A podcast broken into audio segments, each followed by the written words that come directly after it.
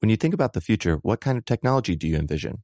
Whatever the future holds, artificial intelligence will undoubtedly be at the heart of it all. Join Graham Class as he hosts season two of Technically Speaking, an Intel podcast, and hear from the minds transforming healthcare, retail, entertainment, personal computing, and more with the help of AI. Tune in every other Tuesday and explore the latest technology that's changing our world today and creating a more accessible tomorrow. Listen to Technically Speaking, an Intel podcast on the iHeartRadio app, Apple Podcasts, or wherever you get your podcasts.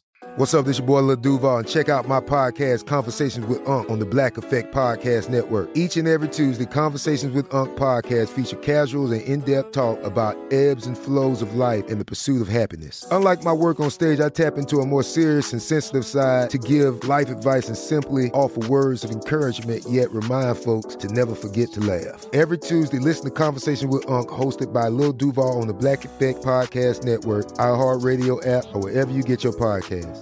Presented by AT&T. Connecting changes everything.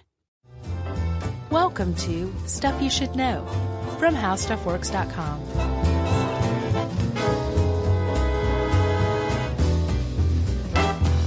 Hey, and welcome to the podcast. I'm Josh Clark, and there's Charles W. Chuck Bryant, and there's Jerry Rowland, and as I said, there's me, Josh Clark, which makes this stuff you should know, the Soren edition. Wow. Soren? S- soaring, Oh, okay. the Sorto edition. I don't know what that means either. It doesn't mean anything. It's just kind of a sore toe's kind of the opposite of soaring. Oh. You know, really drags you down to earth. Gotcha. because you think like now I have to go to like a, a, a urgent care center and get this toe checked out and probably take some pills that make me throw up and it's just not like soaring high above the earth on a hang glider. I imagine I've never hang glided. Have you? Um, no, but I've had a sore toe, so. so, so you know.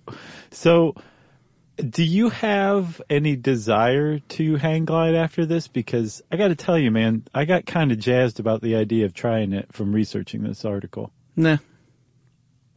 Not really. Just- no? So like if you were somewhere on vacation and they had like hang gliding lessons as part of the place you were staying, would you like go over and try it, you think? Or you just absolutely aren't enthused by it at all? yeah. Kind of depends, I guess, on my mood and what else is going on. I mean, I could see that. I think that's fair. I wouldn't, I wouldn't like seek it out though, but if I was literally within 50 feet of someone doing this, right? And somebody picked you up and put you into the harness. then I might do it, but uh, Right. it, and I'm not afraid of it or anything. It's just, I don't know. I don't really care. Yeah, no, I, I get that sense that you're not afraid of it. I am terrified of heights, as you know. Um, but this still sounds pretty appealing to me, actually. I think I might try it. Yeah. I mean, I used to do rappelling and stuff like that, so I imagine. Oh, yeah, with your dad, right? Yeah. Down Stone Mountain? No, no. Okay. they don't let you do that. Yeah. I thought they might. So hang gliding is what we're talking about, Chuck. And it turns out this article, this is an old school, old school How Stuff Works article, Yeah. uh, which are really weird in a lot of different ways. Um, but once we kind of dug in, we we found that like the the topic is actually a little more interesting than the How Stuff Works article would lead someone to believe. Yeah, know? For sure. It's a little dry. just a tad bone dry. And this is a Freudenrich joint. He knows what he's doing. He's got a PhD after his name, but Yeah, I think it was the culture of the, the age, you know? sure. Like, for example, in the article, he talks about a personal experience hang gliding. Yeah. you know exactly what I'm going to say, don't you? Um, I don't. No, I don't actually. So he said that the place that he was taking this hang gliding lesson is called Jockey's Ridge, and it's a public park. Uh-huh. So he writes that as uh, you know before they they uh, took off, the hang gliding instructor checked to make sure that our intended flight path was clear of obstacles and people because it was a public park. That's like such a 2001 era how stuff works thing to mention in an article, you know. Yeah, I kind of found myself skimming that part once I started reading it. And there's some good info in it, but yeah, the whole personal experience thing, it just doesn't it doesn't click with me. Yeah. You know? So um hang gliding. Should we? Should we do a little history? I think we should do a little bit of history because, like I said, it's kind of interesting. Yeah, and this is one that you would not. Um, I was a little bit surprised to know that NASA had anything to do with hang gliding, because it seems like obviously those two things would be uh, opposite of one another. Mm-hmm. Sort of like toe, toe gliding, toe soaring. Toe, no, soar toe and Soar toe. soaring. Yeah. I like toe soaring. It's like a SAT question. It is, uh, but there was an engineer uh, for NASA named Francis uh, Rogallo. So he kind of had an idea in the 1940s to use his Rogallo wing, uh, which was, I guess, sort of a crude hang glider to return space, help return spacecraft to Earth Yeah. instead of a mere parachute, which is what I guess had been used for a little while. Well, yeah, like you know those famous images of like the uh, Gemini capsules coming back to Earth and splashing down in the ocean, and they have a, like a drag chute, you know, that they're beautiful. hanging from. Originally, they were like, "What if we try this other thing that's that will be one day the predecessor of the hang glider?" And everyone said, "What's a hang glider?" And the person said, "Just just wait a little while." So Regallo and his wife actually were uh, amateur aviation enthusiasts, and that's they were just kind of doing this on the side. But when he started working at NASA, they, he said, "Hey, I, I've got this idea," and it didn't pan out. But the the the pictures of these tests that made it into magazines captured the imagination of some people around the world all at once. Different people who weren't in communication with one another saw these pictures and thought, you know what? I could do something with that. I could turn something like that into like a personal, non motorized flight machine. And they did. Yeah, but he was not the first person to ever do stuff like this because everyone I think has seen uh, images of weirdos in the 19th century jumping off of buildings with all manner of winged suits and things like that. Yeah. And uh, one such guy, and that's just the human's obsession with like literally flying themselves, mm-hmm. like not in a plane. There's also that. It takes a certain type though, if you think about it. Like even today, like somebody who says, wow, I'd really like to fly, and someone who says, wow, I'd really like to fly, so I'm going to spend 10 years creating my own personal flying machine. Those are two different people. Yeah, for sure.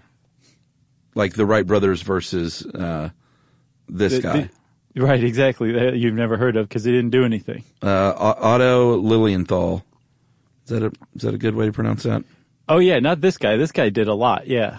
Oh yeah, Yes. uh, you're talking about the crackpots. Right, right. Uh, yeah, he was a German engineer, obviously from that name, and he was crazy about this stuff, and he literally did over two thousand successful flights with these what they called weight shift hang gliders. So hang gliders where, as you will see, like the modern hang glider, you you shift your weight to steer the thing, and he was he was doing that in a kind of a crude way. Yeah, he basically, I mean, like Leonardo da Vinci had like some design for a hang glider. I don't know if it's ever built. And the Chinese used to make criminals hang glide for fun, but this is like the, the guy who like actually went to the trouble of figuring out how to make this right from his own designs. And, and like you said, 2000 successful flights is, I mean, that's, that's proven technology, you know? Sure. So I, I say, and I don't think it's just us, but Otto Lilienthal is basically known as the, the father of hang gliding. The the Opa, Yeah. I guess Opa's grandfather. Yeah, but isn't that, is that German? Yeah. Oh, I thought that was Greek. Well, I don't. It may be Greek too, but I know Opa is German for grandpa. Okay. Gotcha. But you know, he did a good job. Then the uh, Rog- Rogallo machine, or whatever they called it, the Regalo, the the fantastic flying Regalos came on the scene. Yeah, but they apparently were not inspired by anything Lilienthal did. His stuff really kind of fell to the wayside once the Wright brothers started Yeah, I could see that. a motorized flight, right? Everybody's like, why would you want this thing when you can just fly in a plane? And the Wright brothers themselves experimented with hang gliders first and then um, moved on to, to planes from their hang gliders. But by this time, like the idea of hang gliding was, was dead. And from what I understand, unknown to the Regalos. Yeah, we should totally do a Wright brothers uh, show at some point. I can't believe we haven't. I know there's a lot out there. We will. Uh, so flash forward some though to 1971, at the the very hot party, the Otto Lilienthal anniversary meetup mm-hmm. in California. So he mm-hmm. still had his people. You know, I would guess these sort of early, um, extreme stunt enthusiasts mm-hmm. who held people like Otto Lilienthal as in high regard, and people came from all over the place to to hang out and hang glide, I guess. And that's where I think it was. Everyone sort of points to that meetup that year as when the reinvention of modern hang gliding came around. Is Yeah. that fair to say? I think so. And part of this, the so you've got Otto Lilienthal, you've got the Regalos, uh, who may or may not have been influenced by Lilienthal, and then you've got a guy named Bruce Dickinson. No, it's not Bruce Dickinson. He's the guy from Iron Maiden. John Dickinson, an Australian. Not quite. Tom? No, Well, this says Tom. Were there two of them? Doug Dickinson. Was it Tom Dickinson? Uh, I mean, that's what this one article says, but. Okay, know. well, I'm sure that one's right. But so Tom Dickinson, I think he was one of the ones who was inspired by those photos of the Regala wing from NASA and built his own hang glider. And he created um, like a what you would call um, what's it called when you're like on a, a you're parasailing and you're being towed behind a boat. Parasailing. Okay, so he invented basically that, which later, to confuse things, was reinvented in the 80s, or rediscovered in the 80s, and became basically a separate but related sport to hang gliding. But his designs for this paraglider, early paraglider, was based on the Regalo wing and basically improved it enough so that other people said, hey, you know what? You could turn this into what we call a foot launched hang glider. And, and by the early 1970s, it was under, it was, it was, the design had been improved enough that, yeah, you could have like an invitational meetup of the crackpots who were into this kind of thing back then. Right. And then a couple of years after that, a couple of brothers named Bob and Chris Wills uh, started manufacturing, actually formed a company called Wills Wing. And by all accounts, those dudes really, really grew the sport in the early to mid 70s because it's a very, I mean, I know it's kind of been reborn now with these, uh, what are they called? Not solid wing, or I guess you could call them solid wing. Rigid? Yeah, rigid wing. Mm-hmm. But th- those early hang gliders, it's a very 70s sport, It totally is. you know? And they're so pretty in a 70s way too, like the colors they used for Oh, them. yeah, for sure. Love looking at hang gliders. Looks like a, a catamaran sail up there. yeah, like a Hobie cat or something. And, you know, like every, I'm sure there was an episode of Chips where one of them hand glided. There were, it made its appearance. It had its fingerprints all over 70s pop culture. Totally. Do you remember, like back in the day on uh, Price is Right, one of the standard, um, one of the standard prizes was a Hobie cat, little Oh. personal sailboat, Yeah, like anyone. You're like, what am I going to do with that? right? I live I- in, in Texas. Right. Well, I guess Texas has a shoreline though. Look at me. Yeah, there you go. How about Nebraska? Yeah, no shoreline of Nebraska. No. So by the 70s, this thing had kind of taken off, if you will. Forgive the unintended pun. Um, and it, it's uh, I, I I don't have the impression that it's like uh, nearly as much of a craze today, even though there have been major improvements like the rigid wing design. Yeah. It seems like it's the 70s and maybe the 80s were the heyday, right? I get the feeling that today it's sort of in that extreme sports category, uh, especially with these rigid wing. But back in the 70s and 80s, like dudes like my dad would probably go out and give it a whirl. Right. In his Jeep. Yeah, absolutely. Like my dad paraglided or parasailed Oh yeah. on one Florida trip one time, I remember. And in true, like my dad fashion was, he was like, I'm the only one doing this. It's like, I'm not going to pay for you guys to do it. Oh really? the one? No way. The one behind the boat. Mm-hmm. Yeah. Yumi did that once. It got stuck up there for some reason. They couldn't get her, like her and the friend she was with, down for a while. She was Said stuck it really sucked. floating. Aloft, yeah. Well, don't they just stop the boat and you come down? I don't remember what the problem was, but there was an issue that they couldn't, like her, her turn or her ride or whatever just kept going on and on and on for some reason. I Sounds like the boat couldn't stop. yeah. They're like, I can't take my foot off the gas. Boats. you don't steer with, with gas pedal, by the way. Sure. Well, on some you do probably. Eh, it's usually with the hand. I can't take my hand off the gas. yeah, exactly. There you go. So you want to take a little break and then come back and get into hang gliders themselves? Yeah, let's suit up. Okay.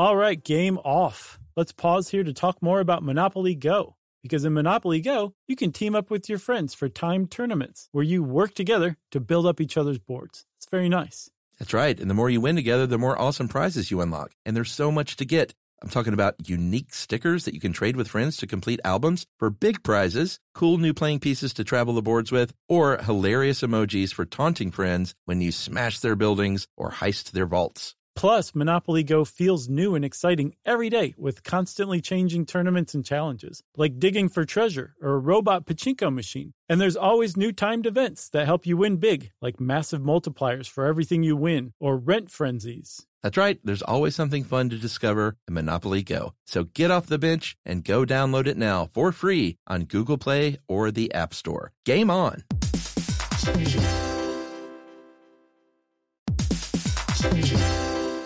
Hey everybody, it's time you heard about Squarespace. Squarespace has the tools you need to create and sell your own website, whether it's an online course or custom merch. Squarespace has you covered. That's right. Courses is a great program. You can start with a professional layout that fits your brand, upload video lessons to teach techniques and skills, and tailor your course with a powerful Fluid Engine editor. That's right, with Fluid Engine, which is a next generation website design system, by the way, it's never been easier for anyone to unlock unbreakable creativity. That's right. And don't forget the commerce side because after that, you can charge a one time fee or you can even sell a subscription. Yeah, so turn your creativity into income with Squarespace courses. And right now, go to squarespace.com slash stuff for a free trial. And when you're ready to launch, use offer code STUFF to save 10% off your first purchase of a website or domain. Squarespace.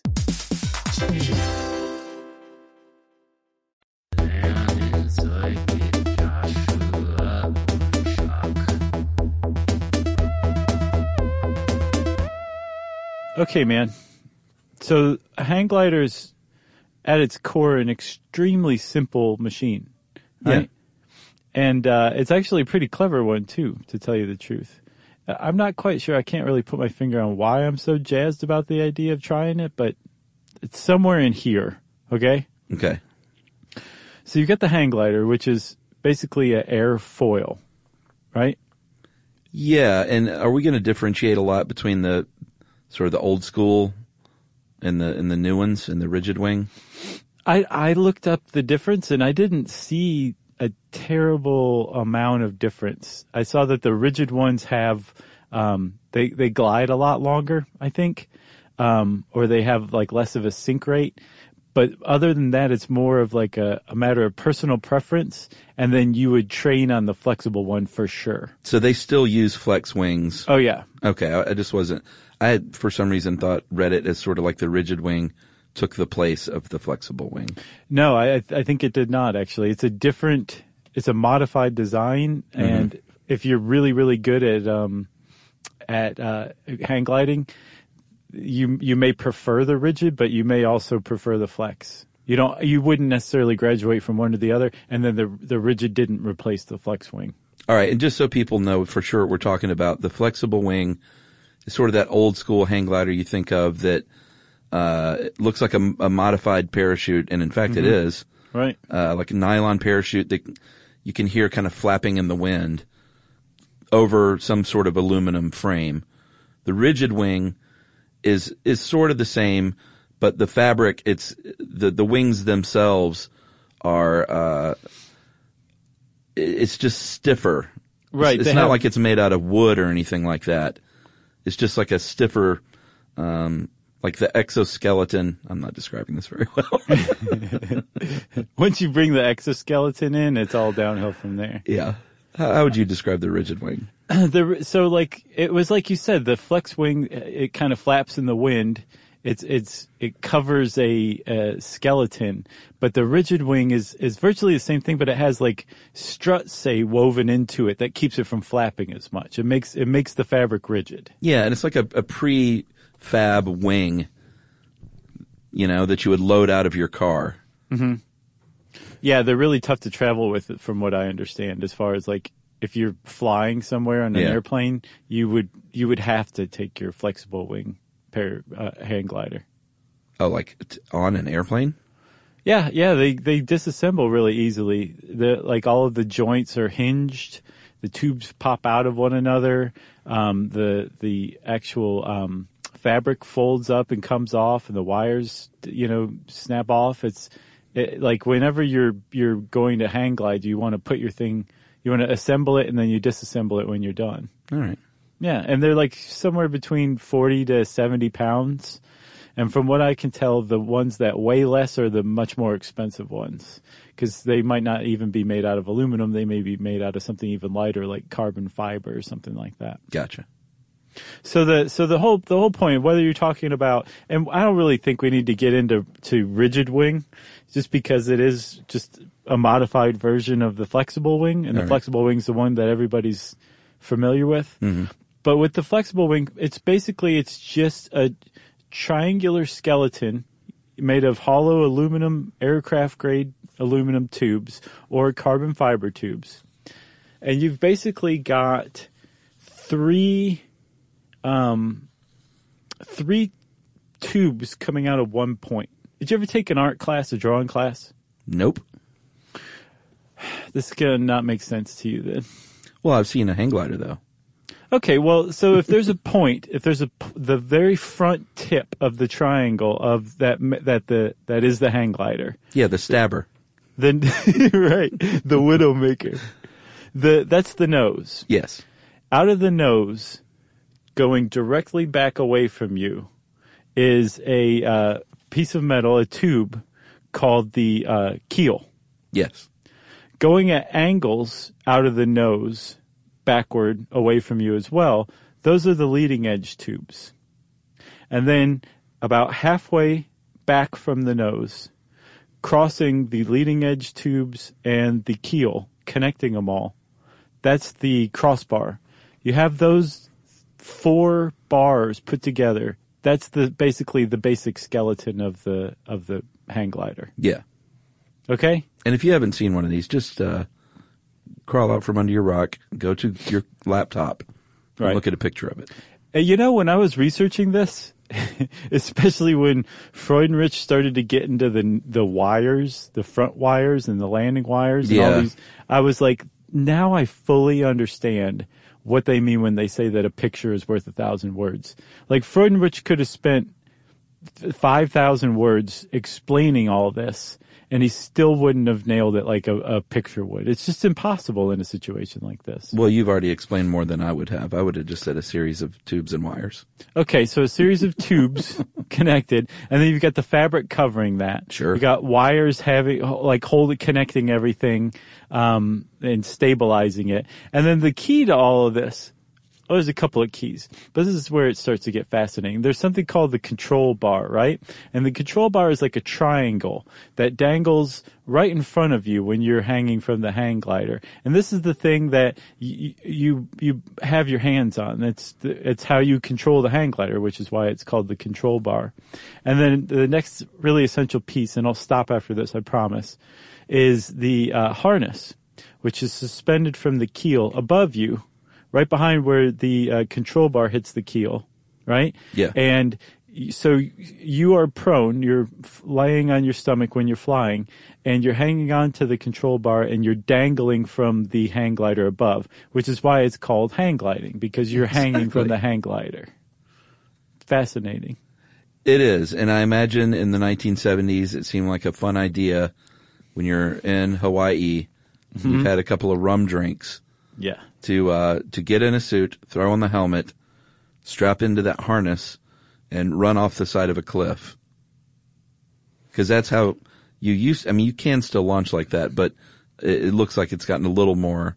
Uh, like that's fallen out of fashion a little bit. The run off the cliff version. I don't know if that's true, man. I think that that's like um, that you're an advanced hang glider. That's probably how you're going to try it. Oh, really? Although you, yeah, uh, although you can. I mean, you can do, um, you know, like a dune or something like that. Is really good for training or whatever. But they have like, I don't know if you'd call it like a launch ramp or something like that, but uh like some sort of launch that they build onto the edges of cliffs to Oh, yeah. run off of for hang gliding, and they're just terrifying to even look at pictures of. Yeah, I mean, I'd say I'm not scared to do it, but I'm.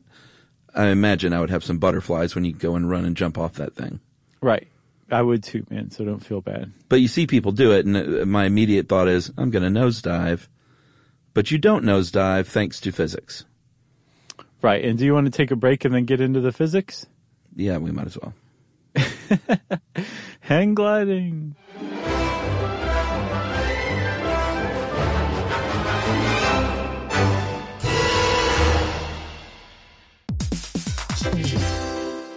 All right, game off. Let's pause here to talk more about Monopoly Go. Because in Monopoly Go, you can team up with your friends for timed tournaments where you work together to build up each other's boards. It's very nice. That's right. And the more you win together, the more awesome prizes you unlock. And there's so much to get. I'm talking about unique stickers that you can trade with friends to complete albums for big prizes, cool new playing pieces to travel the boards with, or hilarious emojis for taunting friends when you smash their buildings or heist their vaults. Plus, Monopoly Go feels new and exciting every day with constantly changing tournaments and challenges, like digging for treasure or a robot pachinko machine. And there's always new timed events that help you win big, like massive multipliers for everything you win or rent frenzies. That's right. There's always something fun to discover in Monopoly Go. So get off the bench and go download it now for free on Google Play or the App Store. Game on.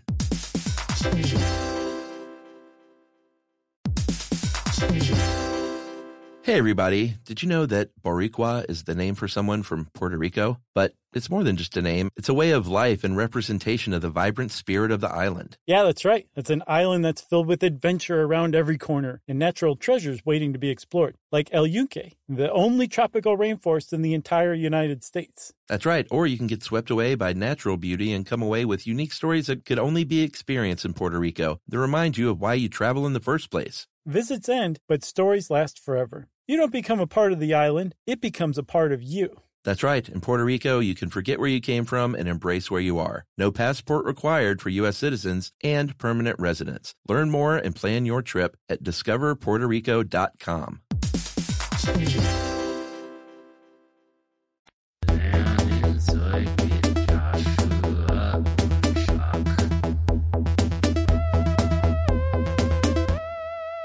All right, physics. So the reason a hang glider works is because of its elegant, lightweight design mm-hmm. and the way the air moves over these wings. And then all of these other forces acting in concert with one another to make sure you stay up there for as long as possible. Yeah. So the first one we're talking about is lift. The the air goes over the surface of that wing and that's going to generate that lift when you run and you jump off of that platform. Mm-hmm. And it's going to counter the gravity. But gravity in this case is not bad. Like gravity is actually going to be while it does want to pull you to earth, it's what's making you go forward, continuing that airflow. Yes, that's a good point. So gravity is, is your friend in this case. Yep. And then you've got drag, which is really the the other one. Um, those three factors together are what really apply to hang gliding, and drag is what ultimately slows you down. It's you running into air molecules, and the faster you go, the more drag you have, the more the faster you get slowed down. Which then brings in the sink rate, which is the speed at which a hang glider starts to descend toward Earth. It's measured in like feet per second in still air. Okay. That's right. And uh, the distance it can travel is determined by something called the glide ratio, mm-hmm. which is the ratio of the forward distance to the vertical distance dropped. For, Yeah. Forward distance you've traveled mm-hmm. to your to that drop rate. Yeah. So, like, say every 24 feet you move forward, you drop like one foot downward. Right. So that's, I mean, that's really basically it for physics, but hang gliding would be like an entirely different sport if it weren't for um, the ability to catch air currents. Yeah, it's kind of all about that.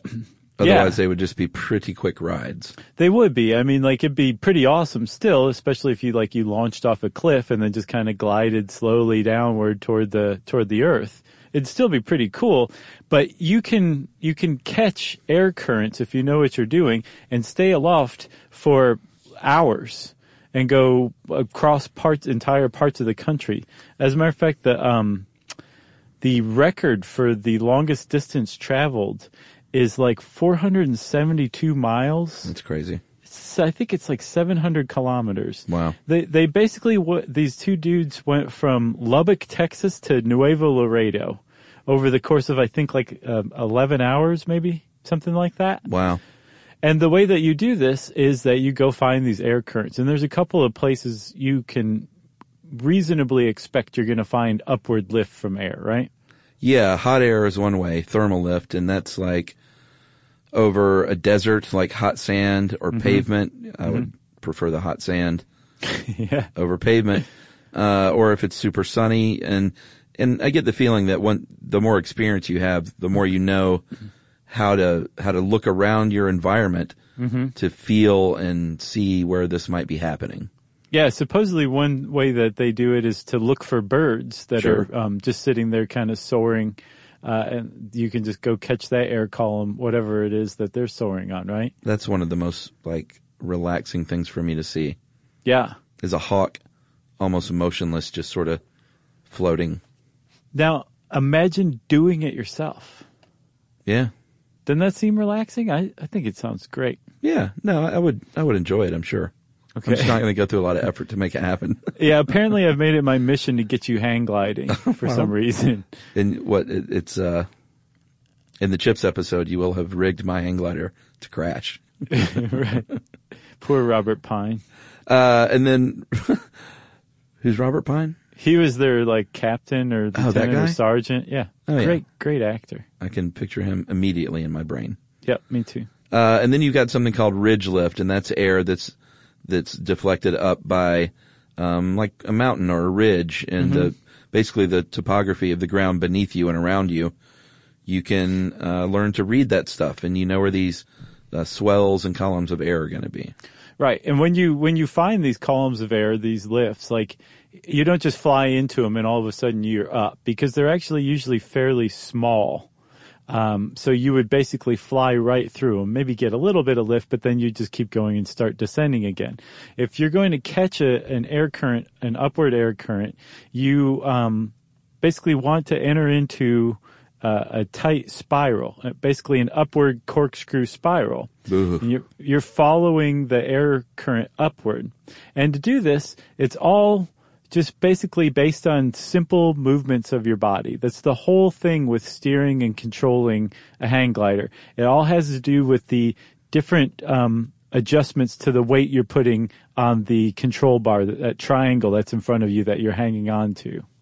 Yeah, exactly. So, um, you know, you go left and right by, I think, literally shifting your body as it's hanging. And you go up and down by tipping. And it's, you know, it may seem counterintuitive, or who knows, once you're up there, it may seem like the right way to do it. Yeah. But in order to go up, you tip the nose down and then vice versa. Yeah, and to tip the nose down, you pull the con- the control bar towards you, so you're shifting your weight forward. And when you push put that that nose down, you're trading in some of your a- a- altitude. You know, you're, you're basically creating a nosedive, but just for just enough to to speed up. And then to slow down, you push the control bar away from you, which tips the nose up, which basically stops the um the glide of Yeah. the glider. Stall. It turns it yeah, it turns it into like a, a piece of fabric trying to go forward through space rather than something just cutting smoothly horizontally. It's it's starting it's now vertical in some way and it slows it down. And that's actually the way you land too, apparently. You can land on your feet very gently. Once you're close to the ground, you start to stall uh, by pushing the the control bar away from you. That lifts the nose up. It cuts your speed off, and then you just kind of, in a nice gentle trot, hit the ground, and and you say, "I just hang glided." Yes. I think what I would worry about for myself is that um, some of this stuff may not be intuitive or instinctive, and I would do the wrong thing and then panic. So uh, that's actually a really good point. Uh, um, this group called Kitty Hawk Kites from North Carolina, which are actually cited in the How Stuff Works article, they had like a really good tips for beginners article as well, and they say one of the things that you have to learn is to remain calm because it takes a bit of finesse from what I understand. It takes, um, you have to, you have to be able to s- very smoothly move your weight around. And if you're anxious and you're hanging on to the control bar too, too tight, Yeah. your movements are going to be kind of herky jerky and it's that's not a good way to hang glide. So you Yeah. want to be you want to be relaxed and controlled and they say that the best way to do this is to have a few tandem lessons first. I thought you were going to say have a few drinks. I would guess that I don't know if they would recommend that or not. Maybe one drink to loosen you up, but that's it. maybe. Yeah. Uh, and maybe one for when you're up there too. Oh, but the- bring a roadie? Yeah. Be nice. Yeah, they're like, "Where'd you get that?" But they offer like tandem lessons, right? So you're you're on there next to somebody who is an experienced hang glider, Yeah. and they're controlling, and then they can hand over control of the control bar to you by saying, "Okay, now let's go left or let's go right," and all that is is just shifting your weight left, shifting your weight right, move, shifting your weight forward or backward for up or down. It's as simple as that. But I think remaining calm is a huge part of the whole thing. That's a good point. Yeah, for sure. Um, so if you're an experienced pilot, you might also have some other gear up there with you, um, like an uh, a variometer. Mm-hmm. And this is what in a lot of these you can hear, so you don't have to look at it. It'll like I guess it barks out, you know, your climbing and descent rate, which is pretty handy. Yeah. Uh, and then what's the other one? The alti- uh, altimeter, Uh huh. altimeter. Yeah, that's the one that just tells you what your altitude is. I call it the altimeter. altimeter. Uh, and you're going to want goggles and obviously that helmet. And I think if you do these more, the higher up extreme things, you're going to also have a parachute. Yeah, when you're hitting good. thousands of feet. Yeah. They say that most of the accidents that happen happen on takeoff or landing. That it's rarely um, does somebody just fall out of the sky. Even when they hit turbulence, you're not going to like just drop out of the sky like a stone. Um, that's just not how aerodynamics works. But you'll have a bumpy ride. It's more like you um, you hit a tree or you That's comforting. um, like you like you fall off the cliff, like your your your hang glider doesn't catch air right or something like that. That that's usually on takeoff or landing when you when you have a crash. Although I did see, um, I think it was, might have been 2016. Mm-hmm. And because I just, of course, looked up hang gliding deaths. And, um, this one guy like fell out of his hang glider entirely Oh man, and went uh, to the ground. Yeah, that would be that'd be one way that it could happen too. And I, I don't know if we said or not. Otto Lilienthal died in a hang gliding crash. That's how he went. Oh, I don't think I knew that. very appropriately, you know. Hmm. So, um, in reading Kitty Hawk Kite's description of you know what what it feels like when you're learning how to hang glide, so they they hang glide on sand dunes, which is virtually the same area that the Wright brothers tried their stuff out on. And the reason why they use sand dunes is because there's a gentle slope for one, but number two, if you fall, you fall into sand, which is much more forgiving than, like you said, pavement, right? But when you're when you're hang gliding, when you're learning how to do this, the whole point is, man, they did such a good job describing it. Basically, they said, imagine you're running down a hill, right? And you don't have a hang glider. You're just running downhill. Eventually, you're going to pick up enough speed that your legs can't keep up with it. Gravity's pulling you downward and you're going to start tumbling downhill. So it's, you've, you've just crashed Right. running downhill, right? They said with a hang glider, what you're doing is you're running downhill and you're picking up that same speed, but you're using the hang glider to stabilize yourself so that your legs don't get ahead of yourself. And if you can find that balance, and it just takes a, a few times to practice this, well, probably several times, but if you can find that balance to where you can trust and stabilize yourself with the hang glider as you're running down the slope, eventually the weight of your body and the hang glider that you're holding, because remember it weighs up to about 70 pounds. Yeah. The weight of the two things starts to be transferred as the, the as lift is produced under the hang glider from the bottoms of your feet to the straps of your harness. And little by little, that, that weight is transferred And eventually your feet are no longer making contact with the ground. And I'll bet there's a cute few seconds where Yeah, your feet are just running. going through the air, you know?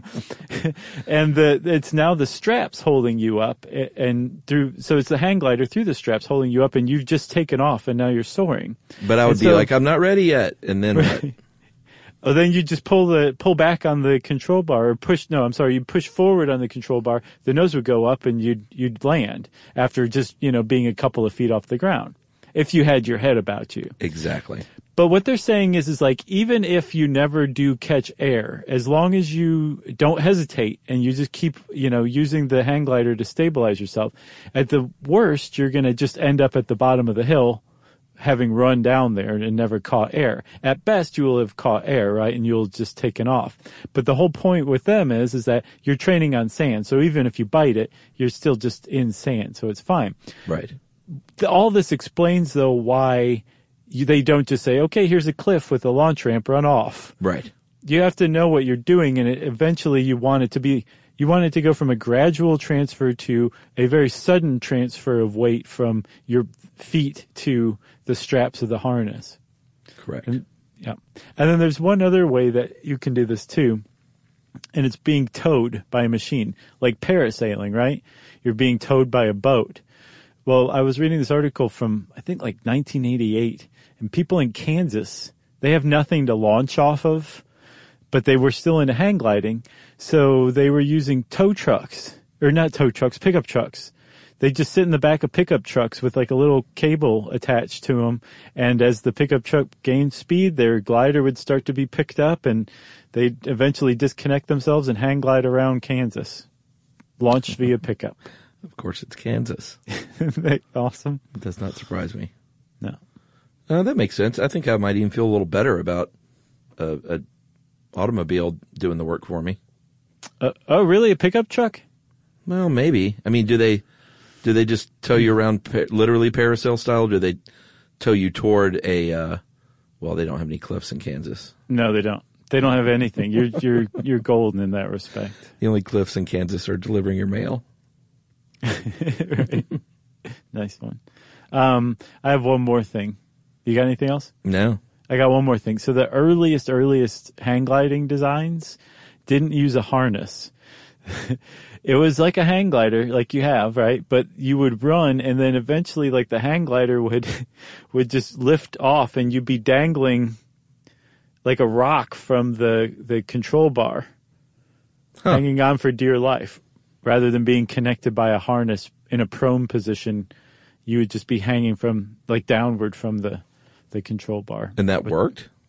Yeah, I mean, it was nothing like the hang glide like experience that we have now. Yeah. Like, they didn't last very long and they didn't go very far or get very high, but I think it's kind of like a, a zip line thing. Wow. Yeah. So that's it. That's hang gliding, man. There you have it. We're gonna go do it this uh, this spring. We are. Yes, we are. All right. If you want to know more about hang gliding, go take a lesson and try it yourself. And in the meantime, you can go check out this ancient How Stuff Works article. It's hilarious. Um, and just type in hang gliding in the search bar, and it'll bring this up. And since I said that, it's time for listener mail. I'm going to call this uh, just a really nice email from a nice dude. Oh, nice.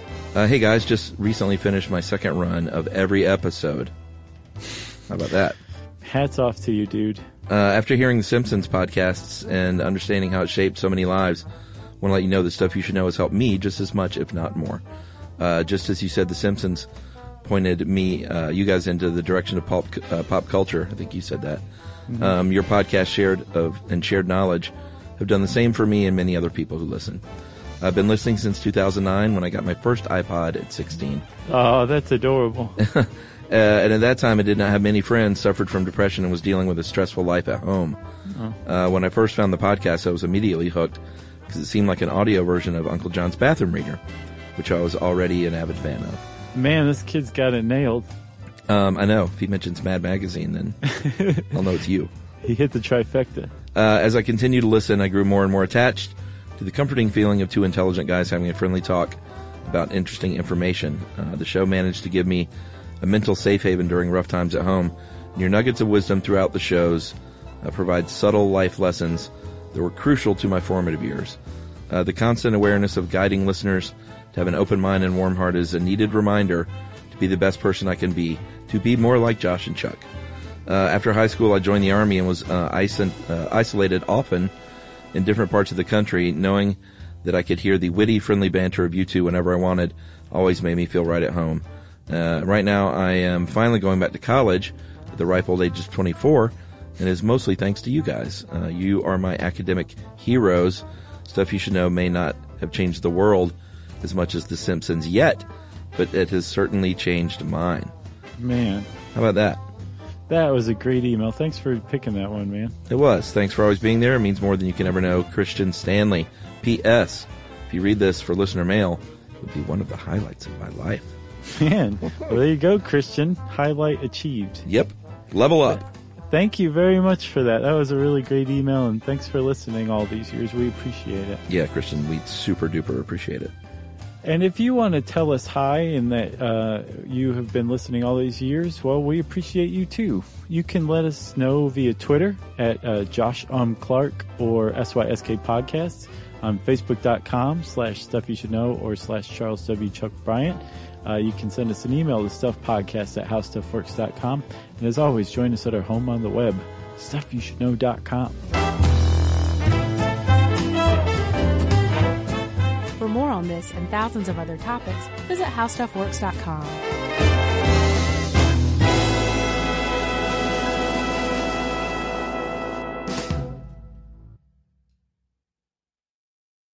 Life in our modern age comes at you pretty fast, which makes our time away especially valuable. When I take time to relax, I like to get far from my everyday life, immerse myself in natural beauty, and have unique experiences. But you don't have to leave the US to experience tropical rainforests and islands filled with adventure, warm culture, and national treasures. Visit Puerto Rico, an island with a vibrant spirit that will sweep you away. Because when you visit, you don't become part of the island, it becomes part of you. In Puerto Rico, you can forget where you came from and embrace where you are. Puerto Rico, where visits end but stories last forever. No passport required for U.S. citizens and permanent residents. Learn more and plan your trip at discoverpuertorico.com. Top Thrill 2 is like no other course. Two 420-foot vertical speedways, three launches. All right, let's talk strategy. Copy that, driver. Go for maximum acceleration off the start. Roger that. You've got a short straightaway to push from 0 to 74 on the first vertical speedway. And what about the rollback? Rollback will set you up for an explosive reverse climb 420 feet in the sky so you reach 0 Gs in total weightlessness. 420 feet of straight-up speed. Let's get it. Top Thrill 2,